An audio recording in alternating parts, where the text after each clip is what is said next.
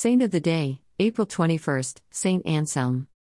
Saint Anselm, Archbishop of Canterbury and Confessor, April 21st, AD 1109. If the Norman conquerors stripped the English nation of its liberty, and many temporal advantages, it must be owned that by their valor they raised the reputation of its arms, and deprived their own country of its greatest men, both in church and state, with whom they adorned this kingdom, of which this great doctor, and his master, Lanfranc, are instances.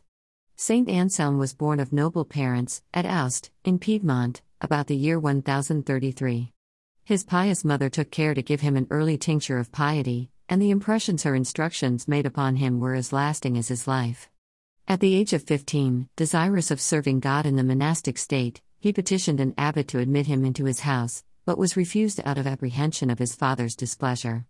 Neglecting, during the course of his studies, to cultivate the divine seed in his heart, he lost this inclination, and, his mother being dead, he fell into tepidity, and, without being sensible of the fatal tendency of vanity and pleasure, began to walk in the broad way of the world, so dangerous a thing is it to neglect the inspirations of grace. The saint, in his genuine meditations, expresses the deepest sentiments of compunction for these disorders, which his perfect spirit of penance exceedingly exaggerated to him, and which, like another David, he never ceased most bitterly to bewail to the end of his days.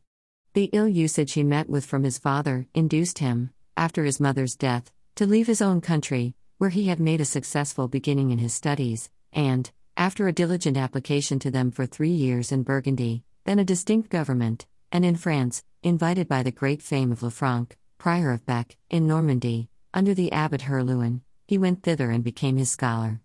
On his father's death, Anselm advised with him about the state of life he was to embrace, as whether he should live upon his estate to employ its produce in alms, or should renounce it at once and embrace a monastic and eremitical life.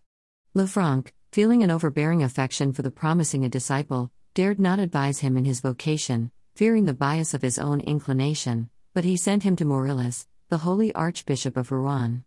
By him Anselm, after he had laid open to him his interior, was determined to enter the monastic state at Bec, and accordingly became a member of that house, at the age of 27, in 1060, under the abbot Herluin.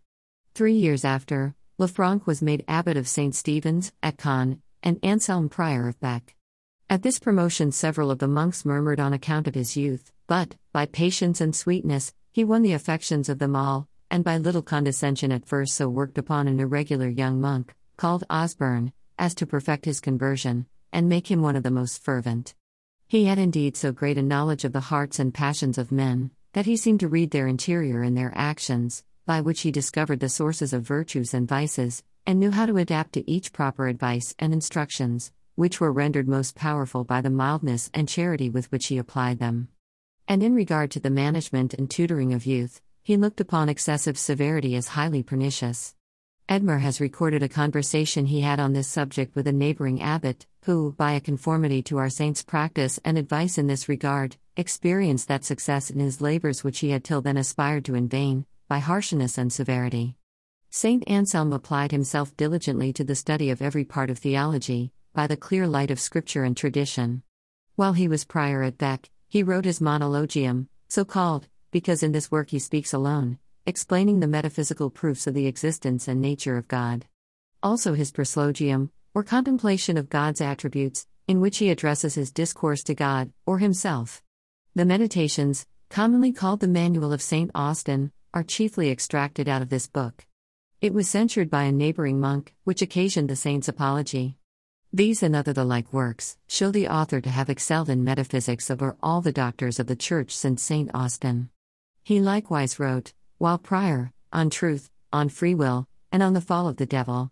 Or, on the origin of evil, also his grammarian, which is, in reality, a treatise on dialectics, or the art of reasoning.